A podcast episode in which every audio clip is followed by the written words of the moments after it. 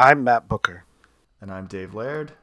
And welcome to our 2021 Year in Review Books Conversation episode. Oh.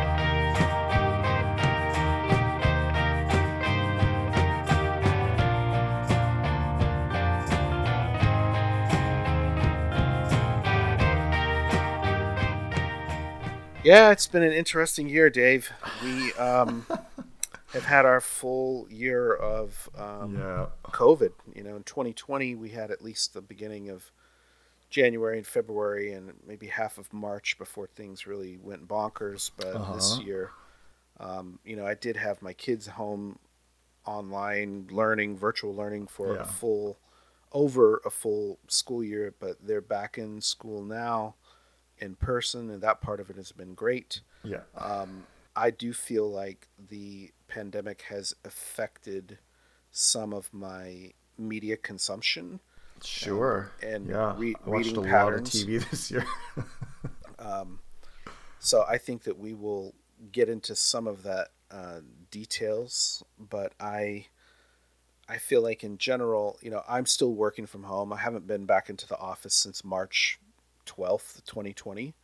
Yeah. And I 2013 for me actually. Come to think of it, it's the last time I taught in a classroom. I've been teaching online ever since. well, not due to COVID, thankfully. But, not due to COVID for me. um, you know that that experience of just being home, I, I, thought, oh, this will be great, and I'll have more time to read. But I've yeah. been working just as much, if not more, yeah. um, in my day job, and you know, I think a lot of people have been in that position. But you know, the things that I have read, um, you know, making this list and going through what I've read this year has made me realize that I discovered some new things and I, you know, had some favorite authors publish new books mm-hmm. and I tried to, you know, really savor those experiences or read deeper when I could.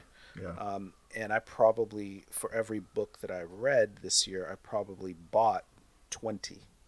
So I had no problem. Oh man, that's keeping, so stressful. Keeping um, books coming into the home. Sure. And some of them, frankly, I didn't like, and I'm not going to talk about those because that's boring. I don't want to talk about books I didn't like. I want to talk about books that I sure, yeah, I that's love. What, that's what we exist to do, right? Right. So, yeah. um, I'm excited to get into this list. Um, yeah, me too. I, you know, any thoughts before we start going through our our favorite books of the year?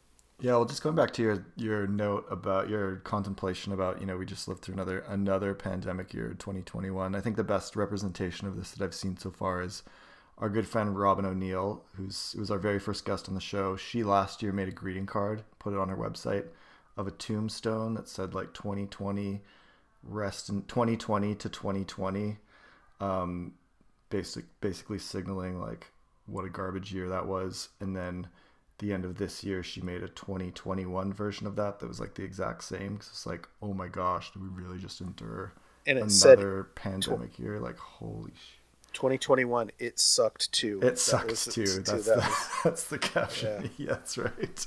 So we'll put a link to Robin's uh, Robin's store where you can buy those greeting cards and send them to yeah. all your friends. They're awesome. I, I did buy um, those. Those are great. Yeah, I got um, the 2021.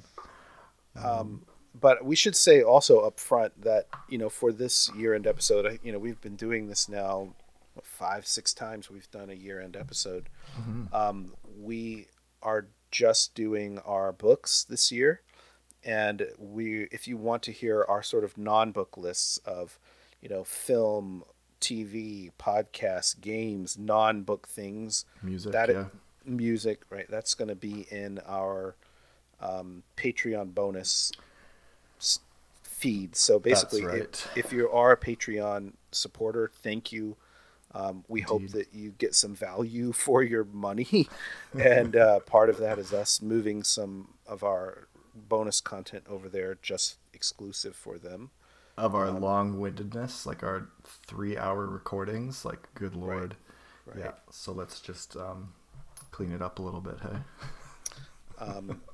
So anyways that just that's just one programming note of like yeah we're doing things Here's a little bit doing. differently yeah. in the past that yeah. we're not having um like i say music tv film yeah And I will say, like what we did last year, having three different guests to talk about those areas was so fun, but it's also like an absolute avalanche of editing because we had Maybe like three hour and a half or two hour conversations. Maybe a bit of overkill for the year end. Could have could have been, but it was, it was a blast. it was fun, pals. and I'm glad we experimented with that. But mm-hmm. um, this is a little more straightforward. Totally. And totally. You, you, know, I should say that um, year end lists are not super interesting to me whenever it's a lot of the same books that everyone's putting on there, mm-hmm. or I don't really care about the person who's making the list.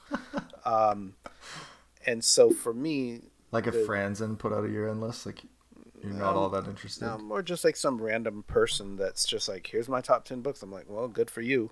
If I don't know you, but if it's someone who I know mm-hmm. and I like their taste, then it's a little more interesting for me. For so sure. I, I hope that you know if you're listening to this, you've listened to us enough to know our taste in books and that you know maybe there would be something on here that would interest you or resonate with totally. you yeah um, and i will say my list of books is a mix of books that came out this year and books that came out some other year mm-hmm. um, uh, long ago in at what cases. ratio would you say like were half the books you read this year books that were published this year or in the last year say yeah i would say it's about 50-50 that's good nice um, yeah, I think I got quite a few new ones in too. Looking looking over my list. This particular list may be even more like 70-30. Like cool. I'm, now that I'm looking at it, there might really only be three or four books that are um it might be four or five. Let's say 60 40.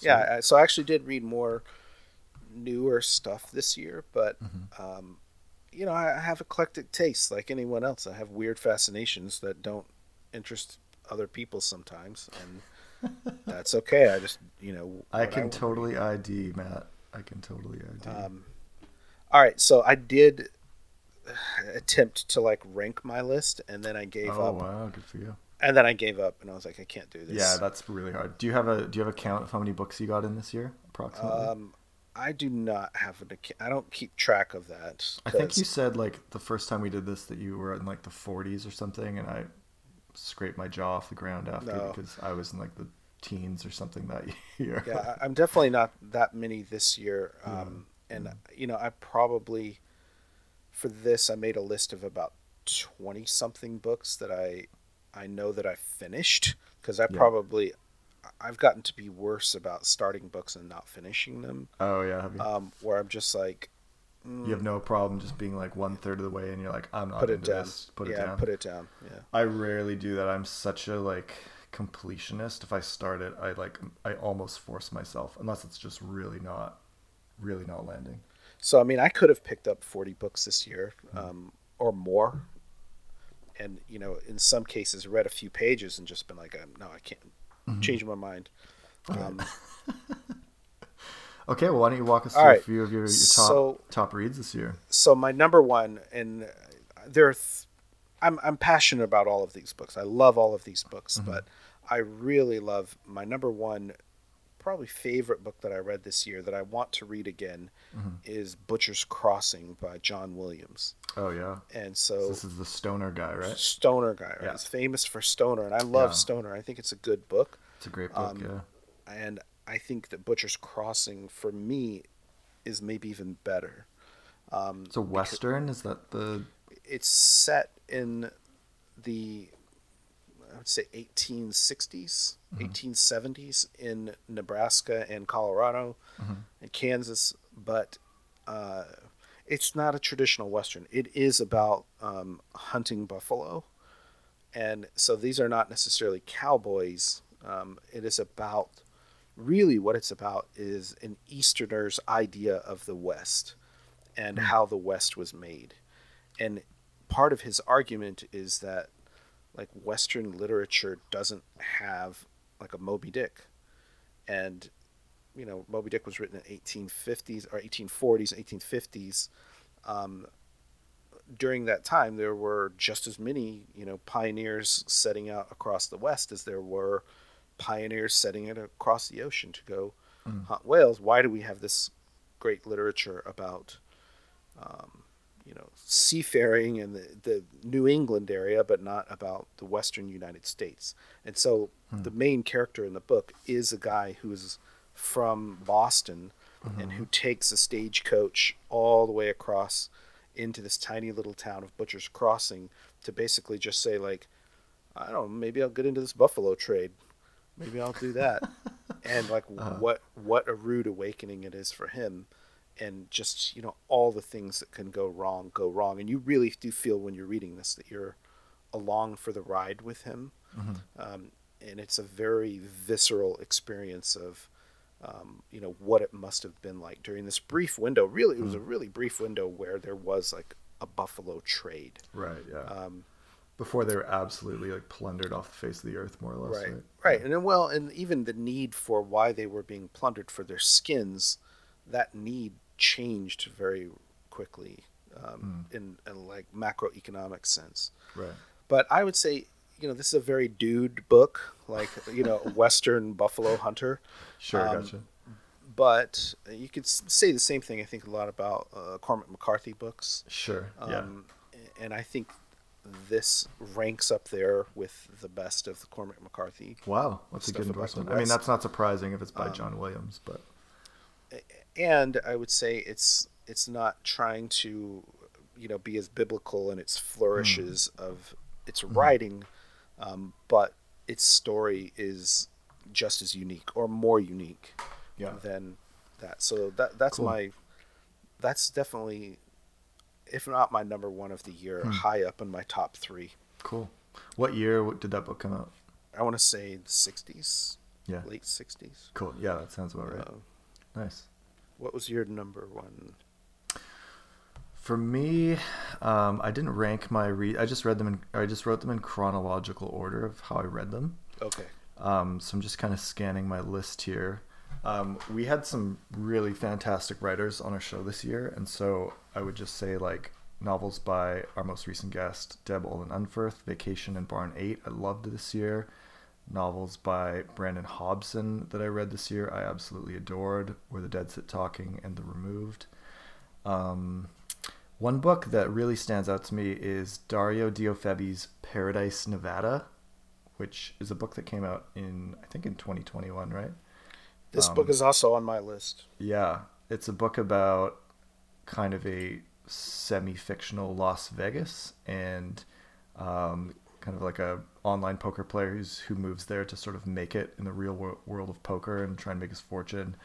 Um, but there's a bunch of sort of fictional places within Las Vegas um, that exist and characters who work at them. And the, the the opening, the cold open of the book is like there's an explosion and then we kind of backtrack and then lead up to that kind of climactic moment throughout the book um, and meet the characters and get into their lives and all that kind of stuff and i found this book really funny and like it's one of those books you know like the movie casino for example where you just get this like real deep dive into this like really niche world that exists um, that's high stakes and that um, that's sort of what this book felt like in a way but like you know had a lot of quirkiness to it and really creative, funny stuff too.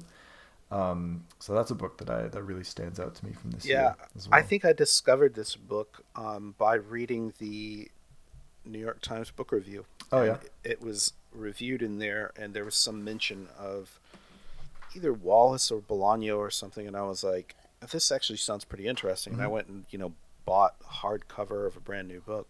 Yeah. And discovered it was a blurb from David Lipsky and right.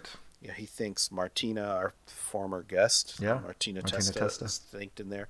So, you know, those those kind of connections made it even more of a sell for me. Yeah. Um, sure. I I didn't love that opening scene actually. I got to say because yeah. I felt like it it was too similar to the opening of the Goldfinch.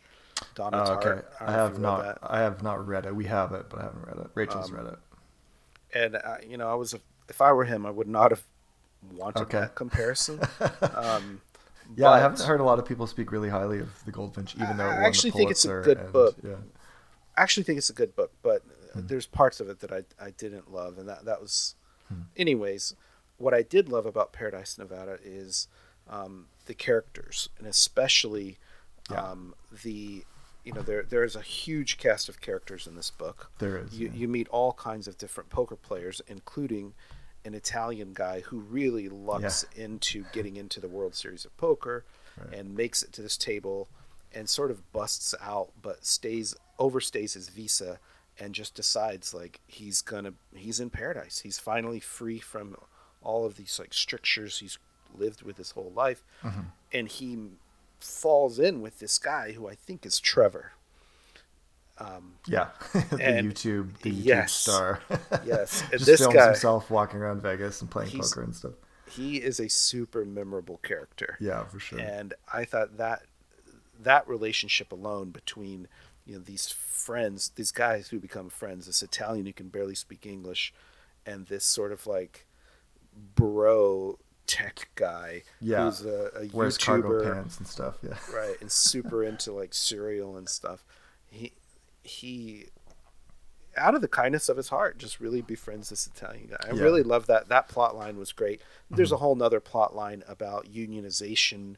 Yeah, um, of like of, the cocktail and restaurant workers at right. one of the casinos. Yeah. So in a way, you know, I felt like there's some parallels between Infinite Jest here, um, and there's some of it the cartoonishness of it reminded me of a lot of the Broom of the System stuff. Mm-hmm. Yeah, where the the main resort instead of being the Bellagio is called the Positano, and mm-hmm. it is like an exact replica of the Italian city of Positano, right. like on the hill and all yeah. these caves and the man-made, bay and everything, man-made lake and stuff, reef, yeah, yeah. yeah. and um, you know that's pretty inventive stuff but I also felt like there were patches or little set pieces of just really fucking stellar writing in this book. Yeah. And one of the first ones was a scene about uh, ping pong, and he's playing yeah, ping pong, right. and it's one of the best like descriptions of a ping pong match I've ever. It read. is great, yeah. Um, and there's a lot in there too about online poker. Like clearly, this guy,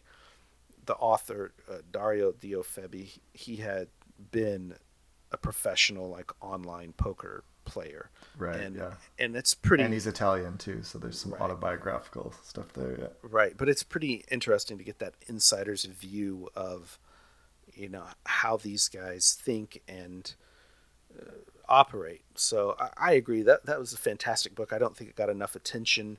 Mm-hmm. Um, and you know, I'd love to see what this guy writes next. Yeah. Me too. So that was my um, that was on my list. That's let's call that my second one. What's your second one? cool. Um, a writer that I read for the first time this year was is Willie Vlautin, who you put me on to. Um, Lean on Pete, I read really early in the year, and then his new one that came out this year, The Night Always Comes. I really enjoyed both of those books a lot. Um, just like really kind of sad, dark, like blue collar stories about people just trying to make it in America. Um, yeah, that uh, unsurprisingly, Night Always Comes is, is, on my list as well. Yeah, uh, yeah, it's and, fantastic. And you know, we should say we did not rehearse our list. This is the first time I'm hearing your list and you're hearing mine. Um, and yes, I've been a big fan of Willie Vlautin for years, and so him coming out with a new book um, is very exciting for me because he's yeah. really one of my favorite writers and you know I, I just devoured this newest book in like a day. Uh, it's a oh yeah fast it's really read, quick. It's little. It's yeah. But it took him years to write and i know mm-hmm. that he i think he said in another interview he had rewritten it um, entirely a few times oh wow. trying to get it right. Mm-hmm. um, and it's the story of uh, like you said an impoverished woman who uh, you know is saddled with all kinds of problems and mm-hmm. most of the book takes place like in a 24 in a hour day. period. Yeah. Yeah. 48 hour period. Yeah. Maybe. Something like that. Mm-hmm. Um, and it's, I, I, love things that have that kind of a constraint in the story because totally. it gives you the chance to really get into their life. Mm-hmm. Um, and, you know, she's got a problematic mother who gives her a lot of problems. Um, yeah. Money wise, she's about got the house they live in. Yeah. It's like falling apart and, and the yeah. car. Um, yeah and I, I, think if you haven't tried Willie Vlautin, this would actually be a good starting point. Yeah. Um, I, I think agree. Lean on Pete might be his best book.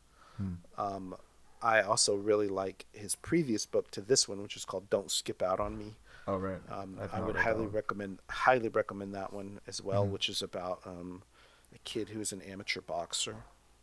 Mm, cool. Um, and Willie loves his hometown or where he lives, which is Portland, Oregon. So right. this book, um, being set in Portland, is sort mm-hmm. of a a love letter to the working class poor yeah. Yeah. in in Portland. Mm-hmm. Um, so yeah, that let's call that my third book on my list as well. I really I really love that book. Yeah, it's phenomenal. Uh, how about your next? What's number four ish?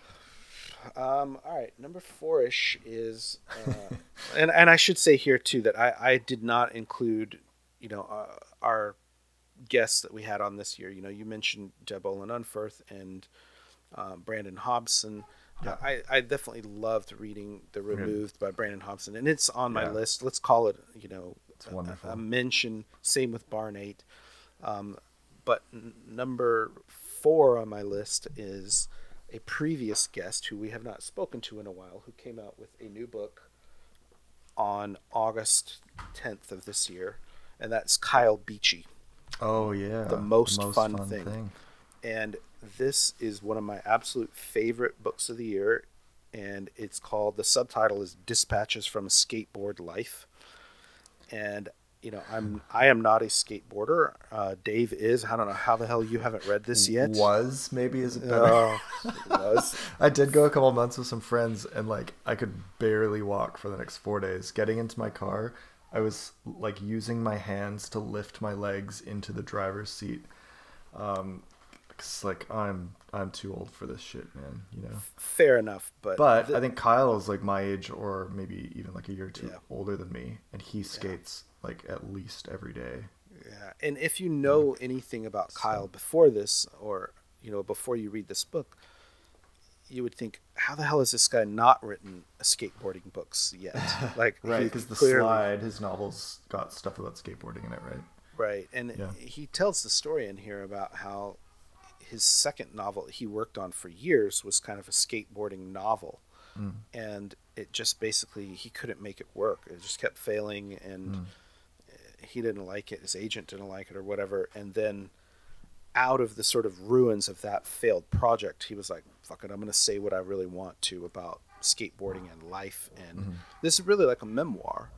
Yeah. Um, but I absolutely, I underlined probably this book more than any other book I read this year. Oh, sweet. And flagged a million things in it because really about half the book is not about skateboarding directly. It's about marriage mm-hmm. and and his uh, kind of new marriage at the beginning of this book, or they've been together for a few years, mm-hmm. uh, and really how they got together. And it's like, you know, what are the big questions in life? And for him, a lot of this is tied up with, uh, you know, life, liberty, and the pursuit of happiness, and, and all of that is skating like for him, that is true like form of freedom and happiness. Like it's the most fun thing. Yeah. Um, and I can attest, like in my heyday of skateboarding, there were not many other things that I wanted to do before skateboarding. Yeah. Like it, like when you have a community, a great community of people who love skating together, and it's like summertime, and you're down at the skate park, and it's just like it's skateboarding and it's community, right? And like the reason that we love the things we love is because you know if they happen in community they're even better right? Yeah. um so yeah skateboarding can be very fun when you're not like ruining your body which is also a lot. Um but yeah i i regret having not read yeah. this yet. I have it. It's been on my shelf for a while. I, i'll tell you what matt i'll read it next. Yeah. as soon as i'm done i'm reading a naked singularity by sergio de la pava right now. As soon as i'm done that i'm about halfway through i will i promise you i will read kyle's book well, like it's I promise, Kyle, you can bank it. I think you will even get, get more out of it than me because sure, yeah, know, you, I, you can. S- he goes deep into the, the, the history and the lore and the details of of skating yeah. and and all of that stuff was fine for me. But you know, there is stuff in here about Wallace. There is stuff in here about DeLillo. There is mm-hmm. stuff in here oh, about, um, you know, you know, just really just life that he intersperses it with Mm-hmm. Um, and it's just full of heart. Like he's being very vulnerable here. Like it'd be easy to make fun of a 40 year old dude out skateboarding, right? And like, yeah, yeah. he's very self conscious of that. Um, mm-hmm. But like I say, this is, you know, an someone who's an expert in their field, which is skateboarding for him. You know, allowing himself to be vulnerable on the page and share all of his feelings about life, mm-hmm. uh, and and really just ask questions that are you know somewhat philosophical mm-hmm. um, and somewhat you know uh, I don't know it's about you know love and heart because he's mm-hmm. he's really struggling at one point with his marriage um, and relationship um, and there are these little like bafflements he calls them bafflements or questions mm. that are put in uh, kind of interspersed um, in, this is in uh, seven small bafflements, and there there's stuff in here about COVID from like 2020 hmm. and 2021, and then there's stuff, you know, from like 10 years ago. So this book is really like a massive project for him. Gotcha. Um, and I really like that essay. The the Peoria one about Wallace, I think you know, was published, like I say, probably 10 years ago when the Pale King came out. Oh yeah, I think um, I remember we talked about this with him yeah, when he was on the show. Maybe. Yeah, yeah. And, and that's in here uh, of him, you know, going oh, down cool. to Peoria and basically taking a skateboard with him, looking for a skate mm-hmm. park. Mm-hmm. Um, but I really like this this one essay in particular, seven small bafflements. Um, and they're just there's so many good chapters. I mean, this is a this is a fantastic book, and uh, you know I hope we get the chance soon to sit down and talk with Kyle about it. So, mm-hmm. uh, but in the meantime, That'd if you if you haven't picked it up, go read the most fun thing. My impression of what's happened with this book, uh, from what I've seen on Instagram and stuff, is that um, the skateboard community around the world has like really celebrated this book, and Kyle's got to do some very amazing speaking engagements with just like crowds of skateboarders about this book, which is awesome. I think that's true, but I think it's yeah. also crossed over, and I saw it was on sure, like yeah. uh, NPR's list of like best right, nonfiction yeah. books of the year. That's right. So it appeals to people like me who are just, you know, I'll read anything if it's well done. Yeah, yeah, totally. Mm-hmm. Uh, what about you? Cool. What's next Super on cool. your list? Uh, let's see. I read a book called Women Talking by Miriam Toews. You heard of Miriam Toews? I've She's heard a really of, famous Canadian writer. I've heard of her. I've not read this. Tell me about it. She's best known for a book that came out probably around 10 years ago called A Complicated Kindness. And then she's got another one called All My Puny Sorrows. And then one from this year that just came out that um, Rachel has been raving to me about called Fight Night. Um, and she writes largely about her experience growing up in like a Mennonite community in Manitoba, and uh, which is like the prairies of Canada. So it's like the Midwest of Canada, basically. Um, but this book, Women Talking, is about a, a, small Mennonite community in South America where a series of like really violent um, rapes and attacks have happened in the middle of the night to a bunch of the women in, in this commune, perpetrated by the men who also live on this commune, involving belladonna, which like knocks the women out, and then. Um, so the whole book is basically the women um, having like a series of meetings about what to do about this like series of attacks that's happened to them. And it's mediated by a male character which is really interesting because he's literate and none of the women on the commune are literate as part of like the um, relig- like you know extremely religious conservative mennonite um, values or whatever. Um, but so they've co-opted this one guy who's like a sympathetic character and, and well educated and he spent lots of time away from the from the colony and stuff and he's come back. So he, all of this is mediated through him and he's there just to like keep a record. He's like keeping minutes of their meeting.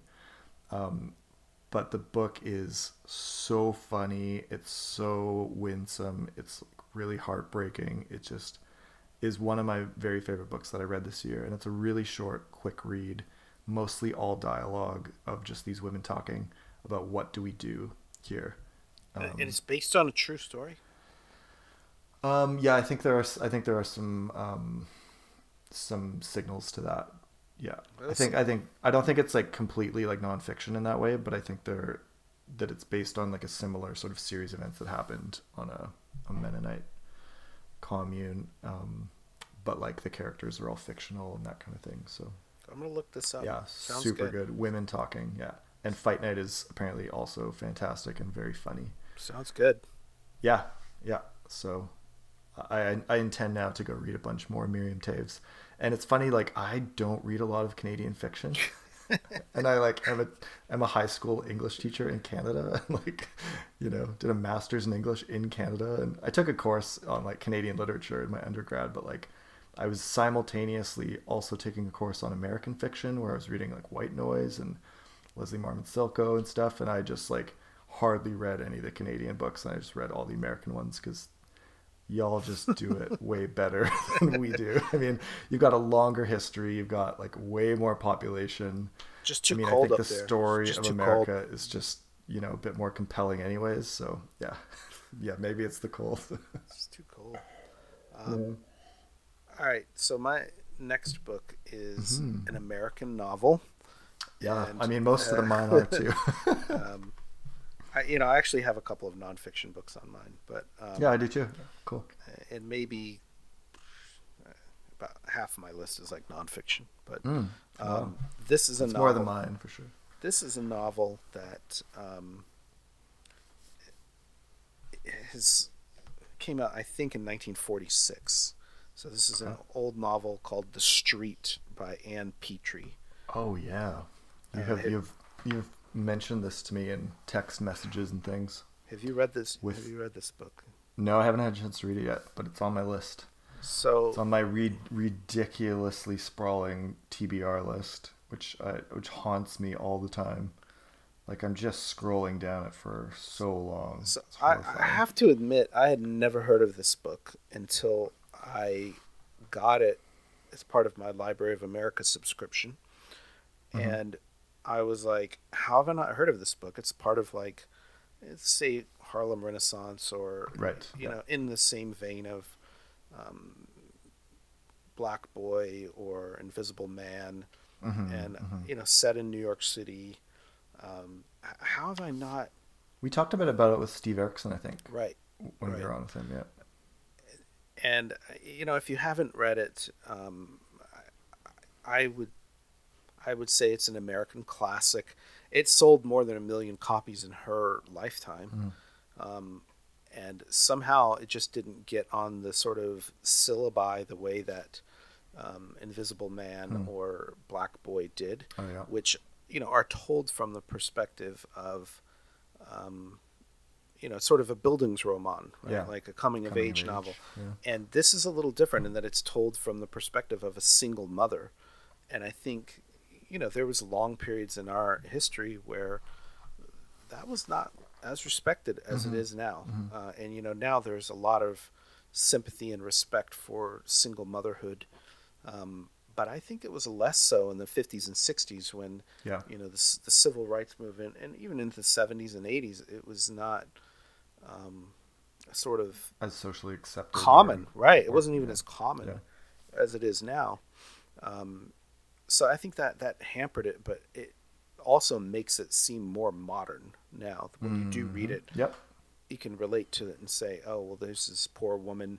She's got a kid that she, you know, she wants him to do well, but she has to leave him alone because she's got to go work, mm-hmm. and you know, leaving this kid on the streets of Harlem, you know." How, how does she get out of this? She's got to work to make money so they can save to move to a nicer place. Um, and it's just it reminds me actually a lot of Willy Vlautin stuff, mm-hmm. and actually, um, I would compare it to some of his uh, some of his his work of sort of social justice of the poor. Yeah. Um, cool. So if you haven't read it, Ann Petry, The Street. Uh, I think you will be impressed. Rad. Um, what's next on your list, Dave? Um, well, you mentioned nonfiction. I just recently read Things Are Against Us by Lucy Ellmann, which is a collection of essays. Uh, this is the author of Ducks Newburyport, which I've said more than enough about on this show. Um, this is a collection of essays that just came out this year. Um, the very first essay, the title essay, is about how how things like inanimate objects are against us. Uh, it's kind of like a treatise on like entropy in a way, and it's so funny and it's very clever. And then a lot of the other rest of the book is um, basically just railing against um, the absolute tyranny of what patriarchy has done to this planet in the last 200 or so years and how a return to like a matriarchal system would really do this planet a lot of good. So she's got essays about like men of the world, give all of your wealth, give all of your money to to women or a woman. Just hand it all over. Let the women have all the money and make all the decisions and like let's see this planet turn around. Um, and it's so it's like, you know, some of it is like manifesto kind of vibe.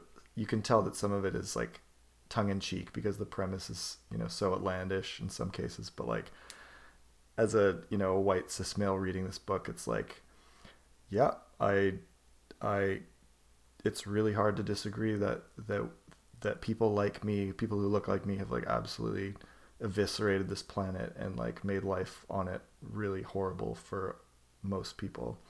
Um, so it was a it was a great read. It's like pretty quick little essay collection. I loved it.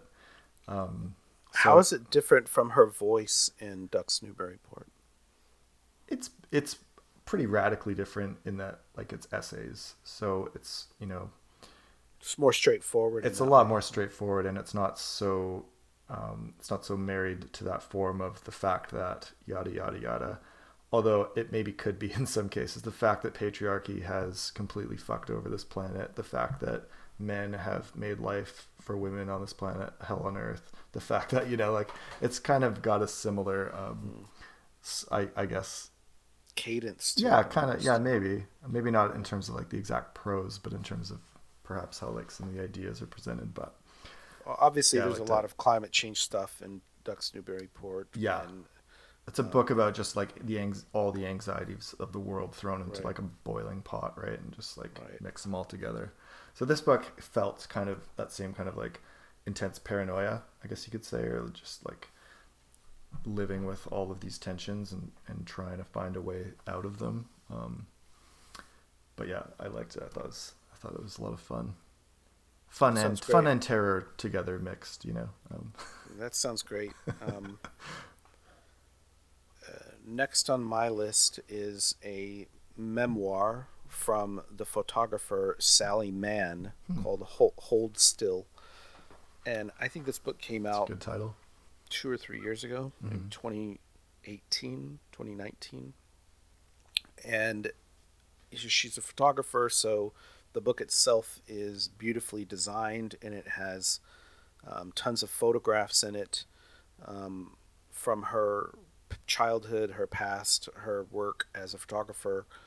Um, and it just turns out she's a really fantastic writer. And, you know, she went to, I think maybe even has an MFA in creative writing, mm, cool. Um, but, but hasn't published much writing in her life. Uh, except what's in her books of photography. Mm. Um, so she's a super creative person, and she, her biggest subject really in the book is uh, a sense of place about where she lives, which is in Lexington, Virginia, mm. in this really stunning valley mm. um, where there's a river running through it and these big trees and some cliffs. It's just, it's a really gorgeous area and she is just in love with this piece of land that her father bought and her family owns and now she lives on with her family. Her kids are basically grown now but mm. um, do you know her work at all dave? What's her name again? Sally mann. Sally mann. What um i mean i'll i'll google image her, her don't, work. don't okay. don't don't don't. It'll spoil the um, book for me. um might might just raise some eyebrows in your household if you're googling Sally Mann photos. She she is basically known for a, a book called Immediate Family, which is um, collection of photos of her kids running around this property, like in various states of undress. Okay. Um, gotcha. And so she, there was a big controversy, controversy when the book came out that, um, and her previous book at twelve, which was about her kids being twelve years old, mm um, that oh you cannot depict a child nude. Gotcha. And she, you know, was villainized. Is there any worse label that you could put on someone right now as child, child pornographer? Porno- pornographer? It's pretty. And like her, she's photographing her own kids hard. too, right? Right. So like, right. Oh, right. Okay. And, yeah. And really, if you look at the book and you look at her photos, some of which are in this book, Hold Still, hmm. um, it, they're really hard to categorize. Hmm. I think is what baffled her and a lot of her critics alike was that what she's doing truly is art, and that it's a mix of portraiture, of documentary mm-hmm. work, of snapshots, of um, like I say, really high end um, conceptual art, mm-hmm. and she shoots on these gigantic cameras that just produce huge, huge prints. Um, cool. And a lot of her work is um, you know landscapes right it's, it's the the land that she's really in love with mm-hmm. and she lives in her sort of own little world there with her family and captures that and so like her kids could run around naked because there was no one around right, yeah. except them yeah and it's a pretty unique look into her life um, in this book hold still um, because you get to see her sort of artistic coming of age and her family, what some of the horrific shit that she lived through growing up, hmm. um, and also weird, you know, cameos and side stories and stuff. And like her family, they had like basically like a live-in black maid. Mm-hmm. Um, how do you make peace with that now? Like looking sure, back yeah. on it. She, this and, woman's like in her probably sixties or seventies. Yeah, so, something like that. Yeah. Mm-hmm. Um, and she also the other famous artist who lived in town was Cy Twombly. Oh yeah. Who is kind of the opposite of her, not a photographer, sure. but they got along very well and had a lot in common. And there's a lot about Cy Twombly in the book, hmm. which I was I was very interested in. Right. Um, and it's a pretty um, thick book. Like she really kind of goes chronologically through her past hmm. up to the present, and a lot of it is about you know, her love of horses. This area of Virginia has tons of like horse farms, and she didn't really get to ride a horse until she's much older, like recently. Um, it's just hmm. a true, you know, snapshot into her mind at various points in her life. Cool. And uh, I, I, love it whenever an artist who's really good in one area mm-hmm goes and does something completely different like yeah you know a photographer who writes a book or a writer who does uh, you know, paintings or something. Mm-hmm. I think that's interesting. Yeah, so, that is totally. Um, I recommend Sally Mann Hold Still. Sweet. Sounds great. Next for you. Yeah, let's spin the wheel here. Um, okay, so a sort of a name that's been recurring a lot on our show in the last couple years I've noticed is Eli Horowitz. Oh, I know. Who's um, has edited a lot for McSweeney's. So like Adam Levin, he was his editor on the instructions, and um, I think Vacation by Deb Olin and Unferth mentions him. Um, and he's like sort of moved into television and writing for television. But I read a book by him called The Silent History this year. It also has two other authors, Kevin Moffett and Matthew Derby. Um, and it's like a dystopian future fiction where the premise is that like a bunch of children um, start being born that just like have no capacity for language, like verbal language. Um, so it's kind of like feels like the leftovers or like children of men kind of you know these dystopian works that yeah. deal with like there's this new phenomenon that people are experiencing on the face of the planet and like what are the, the social impacts of it on the world uh, I thought it was pretty great this book, and apparently, it, like when it first, either like the first form that it came out, it was like an it was like an ebook or something where every time you read it, it was different, or maybe like different people around the world got like different versions of it or something like that. Because it's like the way it's written is kind of in like a lot of vignettes from the perspective of like a really big cast of characters. So I'm not sure exactly what that looked like. I just had like a paper novel of it. So maybe, I don't know if I got everything or half or like what exactly I got, but um, the silent history was great. Um, if you like dystopian fiction, if you like like weird um, biological phenomenon happening to people on this planet, um, and like the fallout of of those things and the implications of those things, it was a pretty pretty great read. I liked it. Yeah, um, I, I read a previous book of his called The Pickle Index, hmm.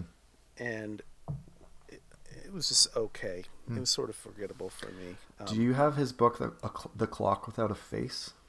I remember when that book came out. Yeah, uh, it's and it's really sort of cool. a treasure hunt. Yeah, it is. It's like a mystery. It's like mystery, a kid's yeah. book, so it's the shape of it is very strange. It's like kind of like a an A-frame house, and then the sides go down a bit, and then a flat bottom and then the art. Oh, I'm trying to remember the name of the artist. I don't know it, but this the artist who does the illustrations for it is fantastic, and I have tons of my computer backgrounds are by this artist.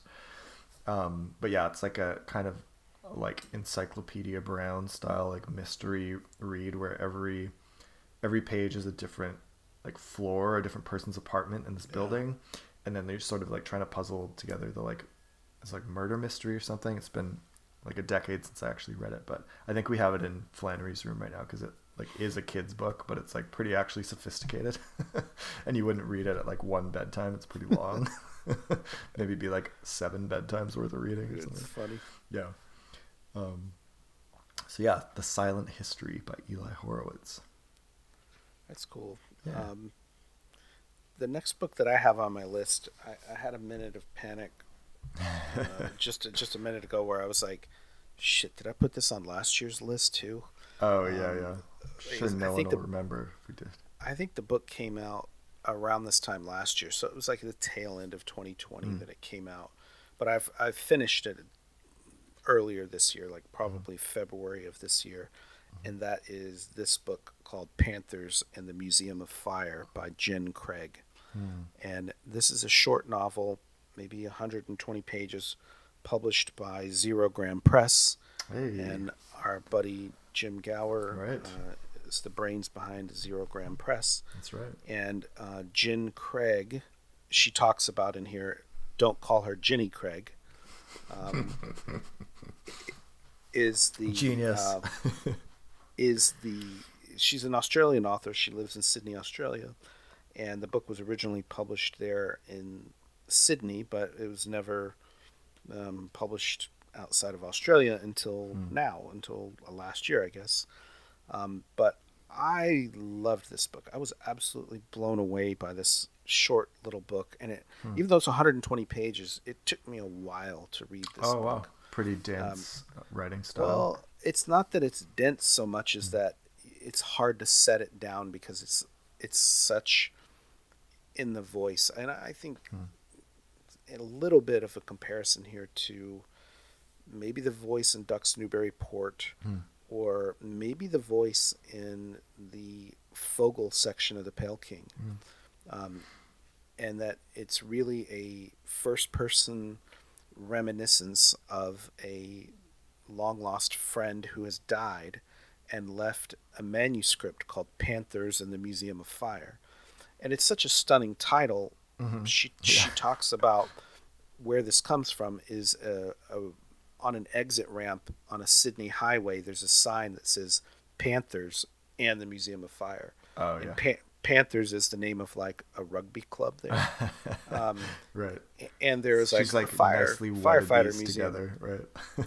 um, well, was, I mean, the highway department did it. Like it's all on that sign. Yeah, yeah. Next yeah. exit, Panthers yeah. in the Museum of Fire. Right. Um, but in this book, all it is is like she's on the way to go meet a friend, and she's got this manuscript that her friend who had died had left behind, and she herself is a writer, and it kind of inspires her to get back to work or be more creative, uh, have this breakthrough in her own writing, and um, there are a lot of look backs at like her history with religion and God, mm. and her history growing up with anorexia. Hmm.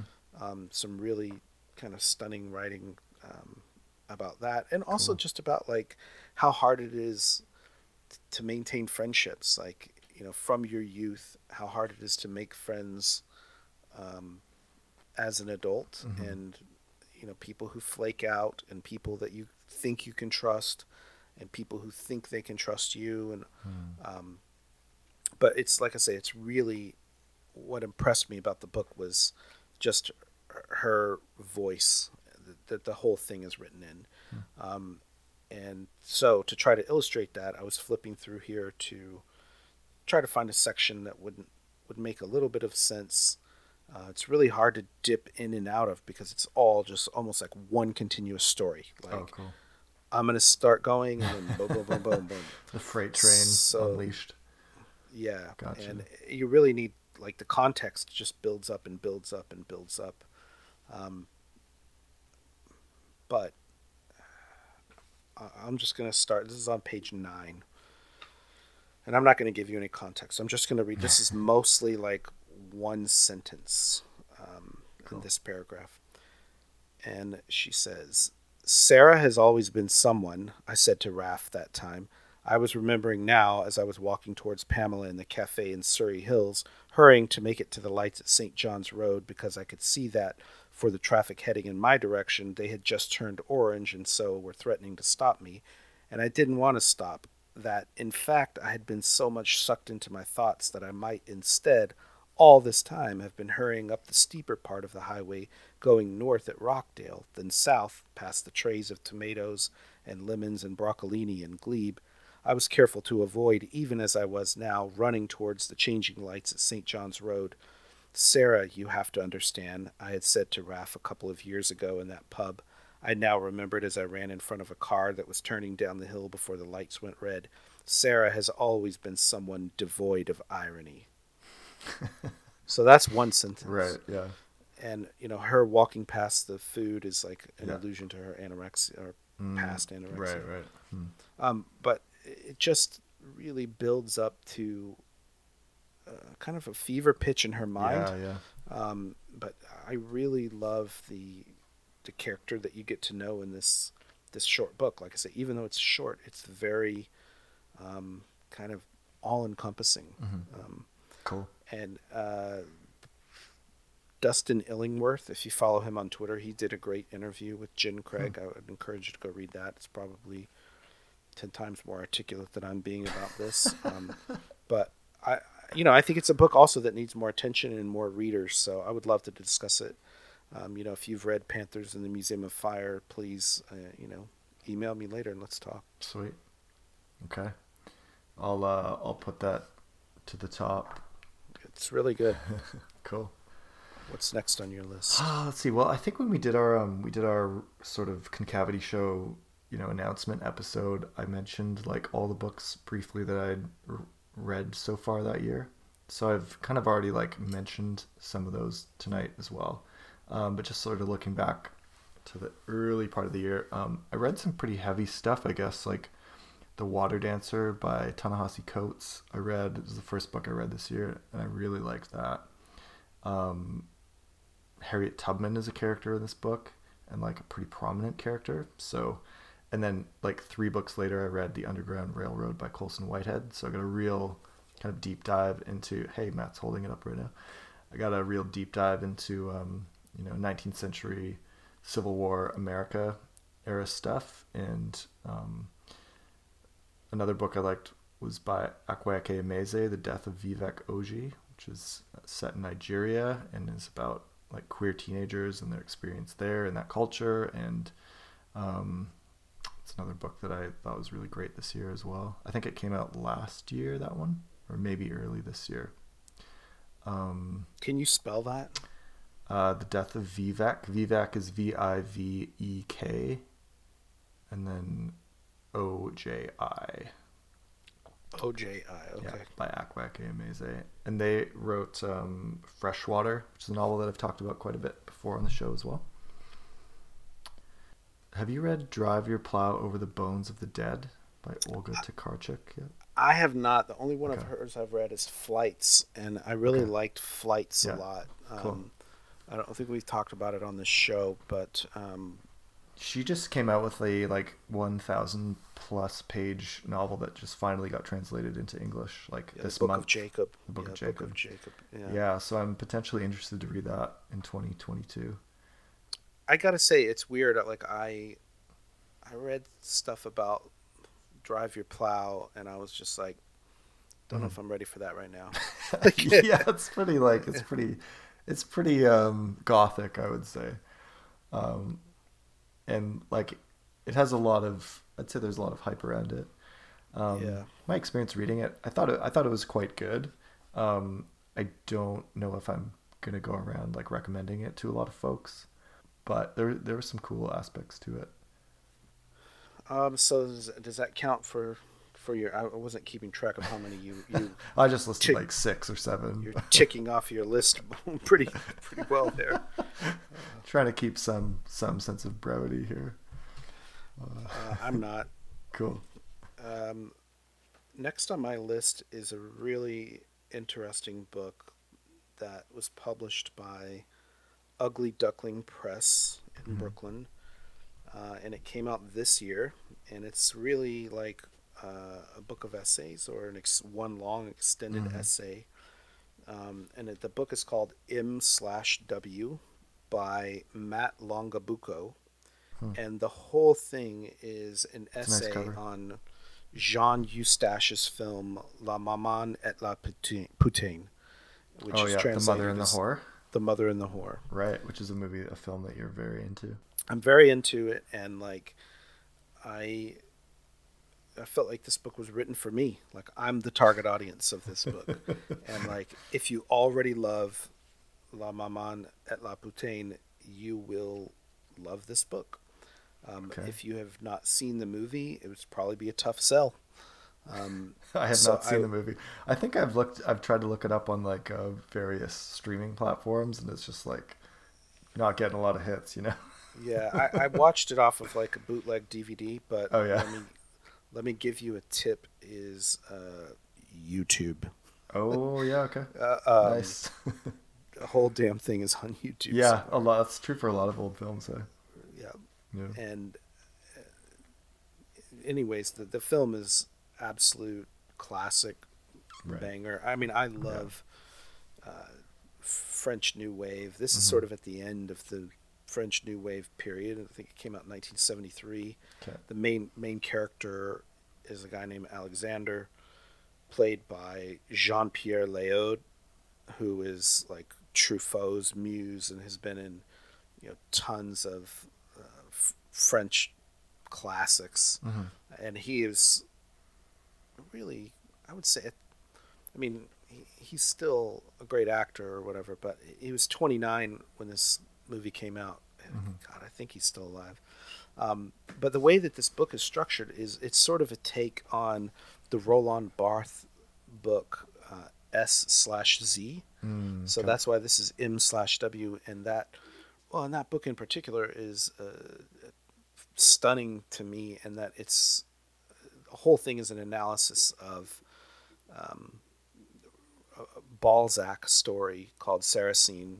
Mm. Um, and you know the the MW here is it stands for several things like man slash woman, um, but it, there's mm. a lot of parallels between Alexander, who is in um, in the title, not the title. He's not the title character. He is the main character of um, this French film with the, the French story, the the masterpiece of Balzac's story. So mm-hmm. there's a lot that I learned from reading this, but also just hearing someone else who's really smart. I have no idea Matt Longabucco is, but I'd love to talk to him about this film because hmm. he's mm-hmm. a really brilliant writer himself. Cool. Um, and the book has really great um, blurbs, like from Jonathan Lethem and Hilton Als. Oh, cool. Um, so I would say, you know, if you know the the movie, you you really need to read this book. And for me, it was very exciting that this book was published. That someone else is out there talking about this film in mm. you know 2021. So I bought it as soon as it came out and just devoured it. I loved it. Awesome. M what was it? M slash Z. M slash W. W. Cool. Part of my um, video camera is obscured by my my list. cool. Um, so I think that's the eighth book that I've mentioned. I have two more to talk about. Yeah, give her. Um, the next one I have is a nonfiction graphic novel, and it just goes to show you how stupid the term graphic novel is because it's not a novel. It's a. This is not a novel. It's a nonfiction graphic non-novel um, called Seek You S E E K Y O U Seek You by Kristen Radtke, and Kristen Radtke's previous book um, was called Imagine Wanting Only This, and I absolutely loved it. Mm. She uh, was one of the main illustrators and art designers and directors for The Believer before they shut down. Oh yeah, so, that's a so tragedy you know, from 2021. Hey. So if you know a lot of her artwork um, mm. from The Believer, you would like this book as well. Oh, cool. But um, this is really like a a broad investigation of the idea of loneliness in America. And she starts out with everything from the invention of the laugh track to like uh, to, to all of the sort of scientific evidence of how bad it is for you to live alone, like physically. Hmm. Um, and the research that was sort of done on chimpanzees and monkeys about uh, deprivation of touch and mother mothering instincts mm-hmm. and all of this stuff. Mm-hmm. Um, and there's some personal stuff of her own mixed in there, talking about times when she has felt lonely and lived alone. Mm. Um, there's a lot of stuff in here about social media and surveillance and performance, and you know how people can turn on you, and uh, it's really there's nothing else like it. It's hard to describe. I've mm. never read a um, a graphic novel like this. I really went through it really fast because it was so compelling. Um, even though it's you know it's pretty thick, it's like 350 pages. Yeah. Um, so there's a lot of work, and you know, it's got a fantastic blurb from Chris Ware, so I was oh, sold. Yeah, that's a good. That's one of my favorites. Totally. So, uh, I highly recommend if you have any interest in um, graphic novels in general, but also just writing about loneliness, you mm-hmm. should check it out. Cool. That sounds fantastic. Like I've I've taught um, like media literacy courses before, and social media courses, and as like a high school teacher, and that sounds like man, that would really some of that would drop really well into one of those courses. Totally, man. Yeah. Um, I think I'm down to the last book on my list. Cool. Go are for you, it. Are you done with your list? I mean, I've got other books that I read, but I've um, I think I've mentioned most of my most of the kind of most standout ones. And I did okay. mention some of these in like a like six months ago, so I don't want to belabor the early ones too much either. Well, the way that I said the, the Kyle Beachy one, I hope we can turn into an episode and conversation mm-hmm. with Kyle. The same with my number 10, which is a nonfiction book that came out this year called Understanding Jennifer Egan, written by our buddy Alex Moran. Yeah. And, you know, what a great guy. I got an advanced copy of this book, and I, I, don't like reading on PDFs. I think we've talked about this yeah, before. we agree. Um, I really prefer the printed book. I love to read with a pencil yeah, in my hand. Yeah. It's hard to do. You can't use a pencil on a freaking PDF. Mm-hmm. Um, but this is the rare exception where I read like the whole PDF book. Mm-hmm. And you know, Alex, when I do try to do write anything for an academic audience, there are some people that I try to mimic, mm-hmm. and Alex Moran is like, definitely one of them. Like Alex smart. Moran is like one of the funniest, most wry, like hilarious, like British dry wit people I've ever met in my life. For sure, but he's at every like Wallace he, conference. He, he's read everything, and yeah. he has read way more than me, and knows way more than me and is able to distill all of that into really cogent essays. And so, um, you know, it's a short book. Uh, each of Jennifer Egan's books gets a pretty in-depth treatment, which mm-hmm. you know, there's there's no other you know book length thing like this out there. Right about her. Looking looking at Jennifer Egan's work. Yeah. Um, and you know, fingers crossed, we get Jennifer Egan to come to the Wallace conference next year. I was just gonna say I'm sensing um, an, an Austin endorsement coming up. Um, so I mean, I have to mention it. It's a lot of on my mind. Yeah, uh, is that she is scheduled to be our keynote speaker for That's the right. DFW conference in Austin, um, first weekend in June, June second, third, fourth. Yeah.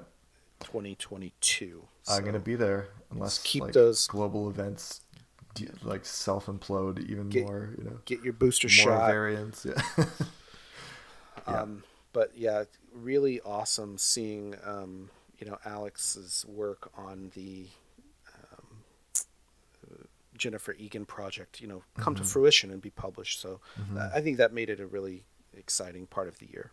It's really fun to see friends, people that you know, put out you know books of this nature. Like it was great to see Matt Luter and Mike Miley put out the Conversations with Steve Erickson book this year. Um, another friend of ours who's we've talked to on the show and about him on the show a lot, Michael O'Connell, is coming out next year in I think July. The Conversations yeah. with George Saunders right. book, which I'm really excited for that. And it's so cool that you know someone who's a friend is is done work on that and is putting that out. So uh, that that probably could be an episode next year, I think too. Yeah, totally. So yeah. So keep an eye, out for those. I mean, um, there's one other book that I wanted to mention, which is a, another short book called um, Idiophone by Amy Fusselman. It came out, I think, in 2018.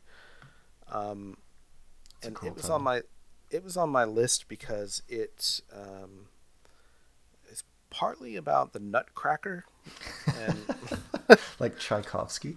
Yeah, yeah. okay. And it's like partly about her obsession with the Nutcracker, and like really like if you think too hard about what's going on in the Nutcracker, there, there's some weird shit. Okay. Um, yeah, I can see that. But the way the writing style of it is so unique, like it's almost like a poem, um, and in a lot of paragraphs are just like, I want I want to be open. Uh, I want to open the door and let more worlds in. I want to be in two worlds at once. I want to be in three and four and five world at once. I want to sextuple my worlds. I want candy and coffee to dance for me. I want to transmit their message like Tchaikovsky did. I can't believe how he was working near blind while composing the Nutcracker. The Christmas tree becomes huge. She talks about. I mean, I like this. It's a, it's a very um, passionate sort of plea. Mm-hmm um, it's it's really like I say, it's so unique. Whenever I picked it up and started flipping through this book, I was like, uh, "What the hell is this? Like, is this even right. essay? Yeah. Is this a poem?" It does look like poetic prose. Yeah, it's very frag- fragmented, but it's so. Uh, I don't know. I think what I'm attracted to in books is clearly like some heart, some vulnerability. Yeah, um, just like raw, on, honest on transparency. Page. Yeah. Because um, you know I'm, I have nothing particular interest in the Nutcracker, but what, what, what is what is this woman talking about? Yeah. You know, and like just living through her. Um, it's short, like say hundred pages, uh, but clearly she had to write this. You know, and I felt that way with Kyle's book. Like he had to write this. Right. This is what yeah. he has to do. Um, his bone is in so his that, bones that was my number 11 book so this goes to 11 Every, everyone else has got their top 10 books. Oh, yeah. we've got our top 11 top 11s nice. Um, um, so that's sort of a, a, nice little bow on your year in reading matt. What are some books that you have sort of at the top of your pile to read next year? What, what, are you really psyched to read in so i'll tell you what i'm what i'm reading now. Yeah. I, I don't look too far into the future but i have had on my nightstand the new Christian TeBordo novel, oh, The, the Apology, Apology yeah, um, which is pretty different from his other books, and I'm kind of excited to see what he's doing new. Mm-hmm. Um, I also want to finish reading Tex Gresham's Sunflower. Yes. Um, Tex sent us those recently. He actually did you hear his story about how he went to the um, premiere of Licorice Pizza in LA, yeah. and he happened to have yeah. a copy of his novel like in his coat or whatever, and he saw Paul standing there alone, and he just like went up and gave him a copy of his book, uh, really subtly, and was just like, "Hey, I wrote this. I think you might like it. Great, great yeah, to talk incredible. to you," and walked away. yeah, it's incredible. Yeah. So I've read the um, first four or five pages of that just to get a, like a sense of the flavor, and it seems really cool. So, and he was on um, uh, Beyond the Zero podcast, which you were as well this year. So, right. as right. was Sergio Della Pava recently. Right. Yeah, That's Ben's getting some real bangers. Um, I I also have a a book on my to read list that I bought after reading the newsletter from the new Dalkey Archive Press. Mm-hmm so after John O'Brien died, Dalkey basically was bought by um, Deep Vellum and Chad Post, who's at uh, Rochester, and they started going back and uh, they're going to reissue a bunch of stuff and republish some stuff and publish some new stuff through Dalkey Archive. But uh, Chad, in the newsletter, if you're not subscribed, go sign up for the Dalkey Archive newsletter he goes back through some of the archives and talks about books that he really loved acquiring when he worked with John. Um, and one of them was this book uh, by a like Flemish writer called Louis Paul Boon, B O O N, mm-hmm. and the book is called Chapel Road, mm-hmm. and uh, it's phenomenal. Like I started reading this book, and I was just it reminded me a bit of like John Berger's Pig Earth, um, which is a really a phenomenal title. book if you haven't read that. But Pig Earth, um, but Chapel Road is maybe even like the translation it really comes across well.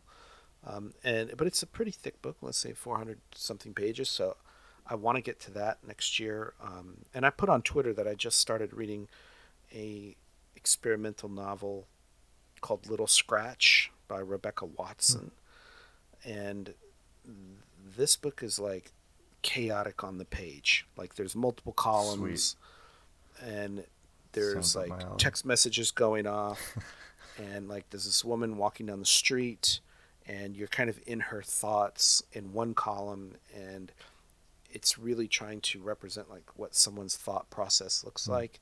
So some pages the words skip all over the place, and some pages they run on. Um, but it's a little difficult to get into. Like I really need to commit to that one to read mm-hmm. it. So, um, I also picked up last uh, the past I don't know some point this year I just picked up Hamnet, which I really liked the description of fictionalization of like Shakespeare's time, Maggie O'Farrell. Okay. And uh, you know that was a popular book on a lot of bestseller lists, and I, I started reading it, and I was like, "Oh, this is really good." And then I put it down, and I just forgot about mm it. So I need to pick that one back up and um, finish it. Uh, also, the book uh, White Dialogues was recommended to me hmm. by our friend Grace. Oh, cool. By um, Bennett Sims. And I, I, had some maybe even comparisons to Wallace. Hmm. And it's a collection of short stories. I started reading uh, one of them, and I was like, wow, this guy's really good. I need to really like find time to commit to this one as well. Hmm. Um, so tell me what I should read. Cool. I'll probably ignore you, but um, Here's my that, email. That's address. some of the stuff. Yeah, that's some of the stuff on my nightstand. Cool. Right that's now. great. Um, do you have any like reading goals or resolutions for 2022? Like, do you want to read differently? Do you want to read less? Do you want to read more? Do you want to read more genres or more like different um, types of books or anything like that? I'm like just that? Too weird. I'm just too weird for that shit. I mean, I bounce around a lot. Like I, I read a lot of history stuff that just interests me. Mm. Um, like I have this big fascination with a World War II battle at the tiny island of Peleliu, mm. um, and I read everything I can about that battle. For some reason, I'm just fascinated with this one particular kind of forgotten. Mm. Battle that the Marines were involved so in the Pacific, like in like 44 or 45 Pacific. or something. It was in 1945, uh, no, 19 September 1944. Okay um, and it was uh, in the Palau. It was kind of a pointless battle because they ended up really not needing the Palau Islands as a barrier against invasion of the Philippines, mm. like MacArthur and I don't want to get into all of this, but uh, I'm really into I'm really into that, and like it serves no purpose other than just like I'm interested in it, so I'm going to read about yeah. it. Um, I, I also love reading um, Pepys Diary. I go back every year and read big chunks of.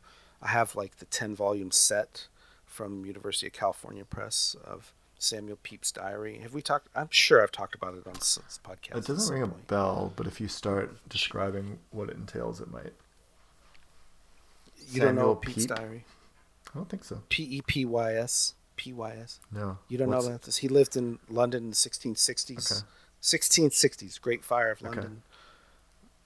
Okay. Oh my god! I don't know if I know you this. need to go. Well, I'll tell you why I love it. I love Pepys Diary because it is a everyday account of this guy's life in 1661, right. 1662. Yeah. He writes in it every freaking day, and you know I'm just fascinated with that stuff. That's like how did people get up and go to work without like alarm clocks and like you know a coffee maker and shit like oh, how did yeah. how did this work like and like how do you call in keep their houses to hot, work you know like right like how do you go out to dinner when you're like it's the fucking 1600s and like they did like everyone went to work mm-hmm.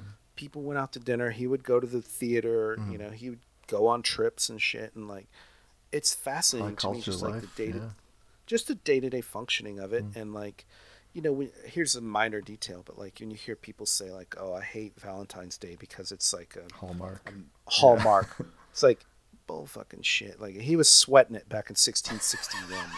All right, like he's like, I got to get my wife something for this. I don't know what I'm gonna do for Valentine's Day. It's tomorrow. Awesome. Uh, you know, um, like the same anxieties of like, go read a Pepys Diary on Valentine's Day. Oh, that's Day. good to know. Um, and there's also a lot of there's a Twitter account that's like Pepys Diary, run by oh, yeah. a guy named Phil, who there's a lot of salacious stuff in here. He was cheating on his wife left oh, and right, okay. and then documenting it. You know, assumingly his wife was illiterate. Oh, um, interesting. But yeah. maybe even not illiterate, but he would write it in like all of his diaries were written in like a form of shorthand, mm. and so they had to be translated and even when they were translated a lot of the salacious stuff that he would document was like in his like kind of pidgin version of spanish oh, okay. So he would be like uh, she did let me you know blah blah like in spanish he would say okay. it uh, what what he, he would do. Gotcha. And so a lot of people read it for that but it's just not enough. I mean if you wanted to read it for that you could read the salacious parts in like 10 minutes but yeah. the whole thing is you know it's 10 volumes and he, he only quit writing it because his eyesight started going bad and he couldn't he couldn't see anymore.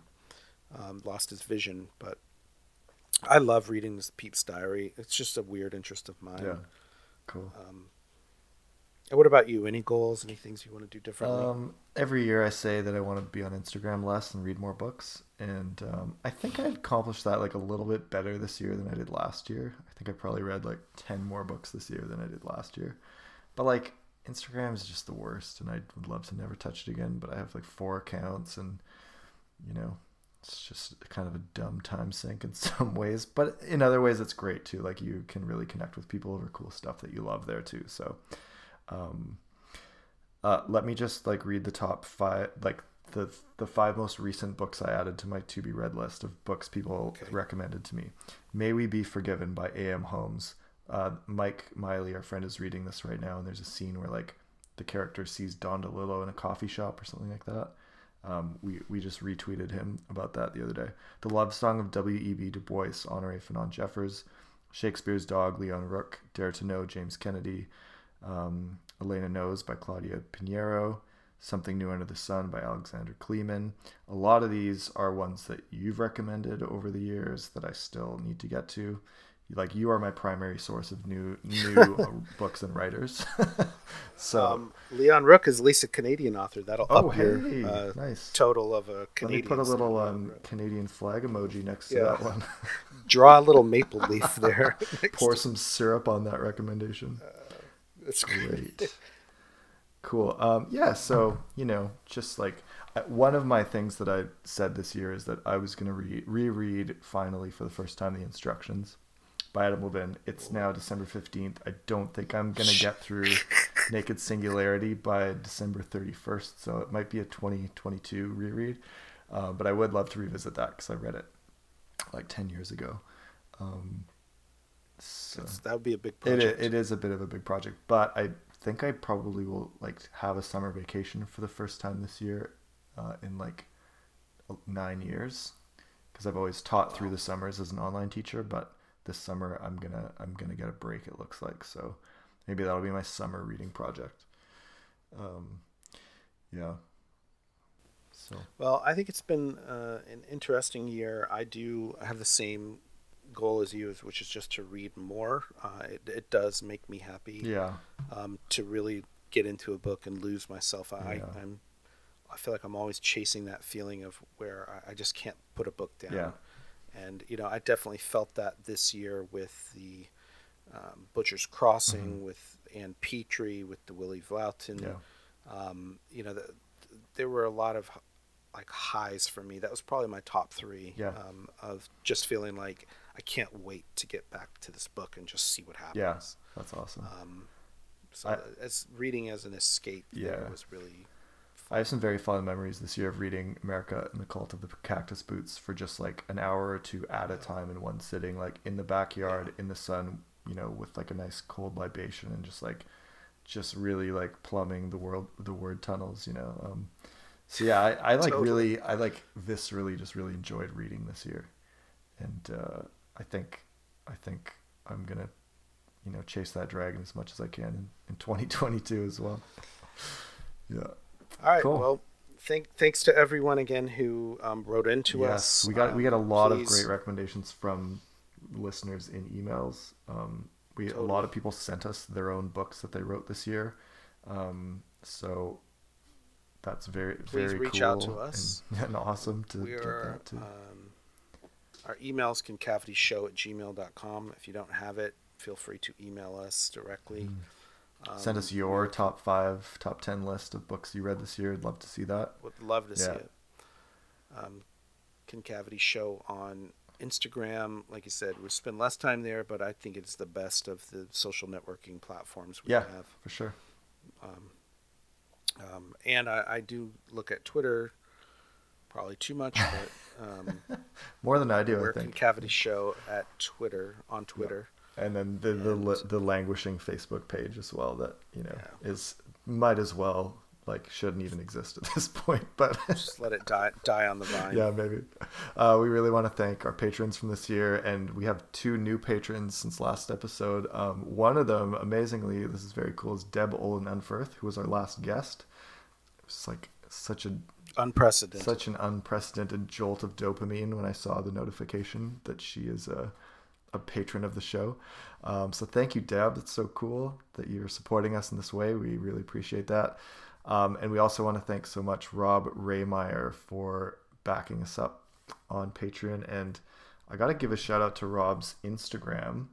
He his brother makes these very detailed, intricate figurines from movies, and these are movies that I tend to really love, like Paul Thomas Anderson movies and stuff.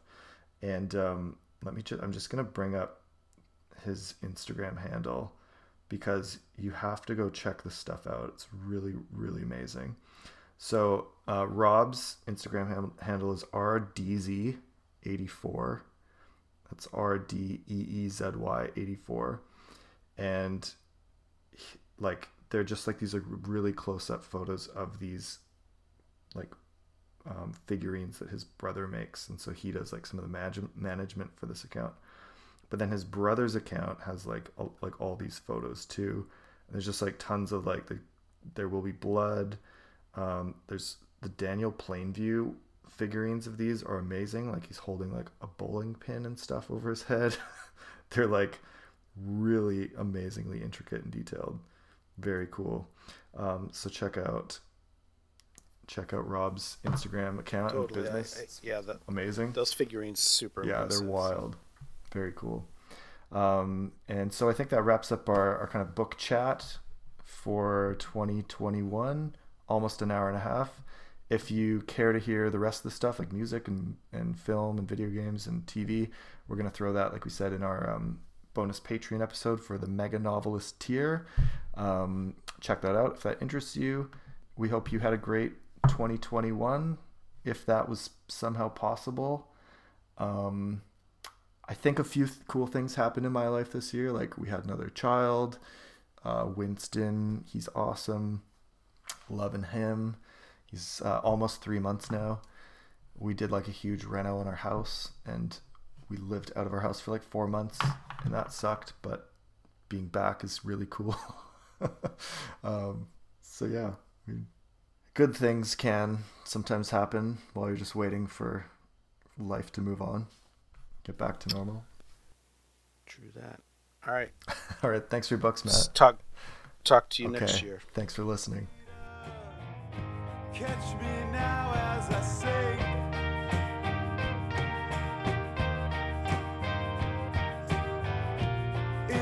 darkness.